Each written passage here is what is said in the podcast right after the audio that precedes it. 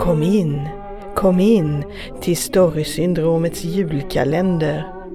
Här dyker vi ner i folktrons land och berättar sanna historier från förr.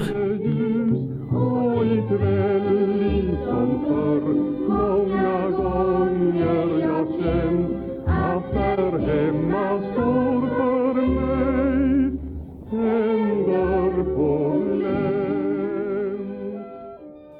Näcken sätter kramp på folk och när de gått till botten suger han blod ur de drunknades näsborrar. Han vill ha kristet blod, så han blir salig på domens dag.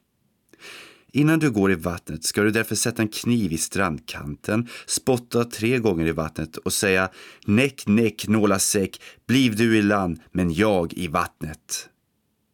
Sloss-Anders däremot var en vild sälle som aldrig tog emot goda råd. Och när de skulle rensa korsån ställde han sig på sittbrädet på Pinskiv och vaggade i ekan så att Anders Monsa som satt i fören föll i vattnet. Men han kom snabbt upp igen. Då stöp Slåss-Anders i och han gick till botten direkt. Som tur var var bokhållare Järner där och han var duktig på att simma.